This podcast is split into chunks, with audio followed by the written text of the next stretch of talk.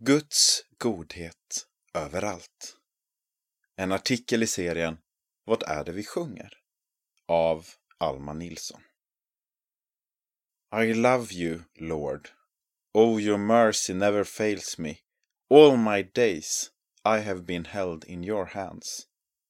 From the moment that I wake up until I lay my head. Oh, I will sing of the goodness of God.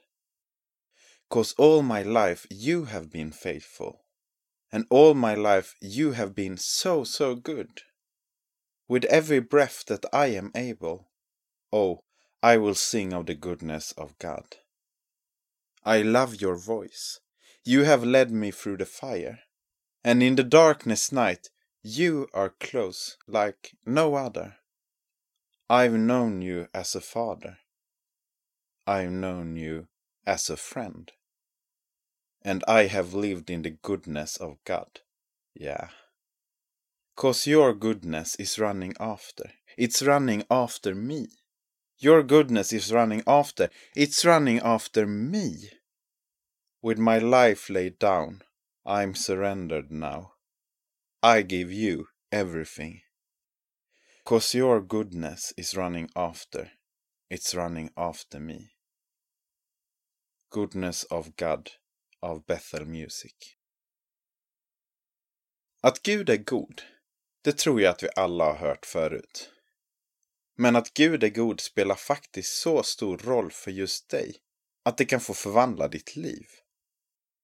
Därför tror jag att vi behöver påminnas om att vi lever i hans godhet. I sticket i låten Goodness of God sjunger vi Your goodness is running after. It's running after me. Och det är min absoluta favoritdel av denna lovsång. Det är inte som att Gud skickar ett mejl med ett erbjudande om godhet som vi, ifall vi tackar ja och betalar ett visst pris, kan få ta emot. I Psaltaren 23.6 kan vi istället läsa Godhet och nåd ska följa mig i alla mina livsdagar. Guds godhet springer alltså efter oss och oavsett vad vi gör kommer den aldrig att sluta göra det. Gud kommer bara fortsätta att ösa sin godhet över oss. Något som jag ibland gör och som jag verkligen vill uppmuntra dig att göra är att stanna upp och tacka Gud. När jag mitt i min vardag börjar fundera på allt gott som Gud ger mig blir Guds godhet otroligt tydlig för mig. Det är då jag får inse att Guds godhet verkligen springer efter mig i mitt liv. Och det lämnar mig aldrig oberörd. Det är helt underbart!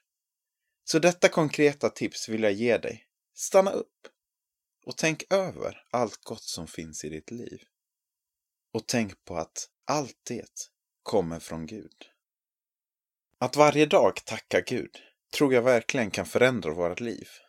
För mig är detta också ett sätt att komma närmare Gud och bli mer taggad på honom. Jag tror att vi är många som kan uppleva att Gud ibland känns långt borta. Då kanske det vanliga är att man tänker att det endast är genom bibelläsning och bön som vi kan komma närmare honom.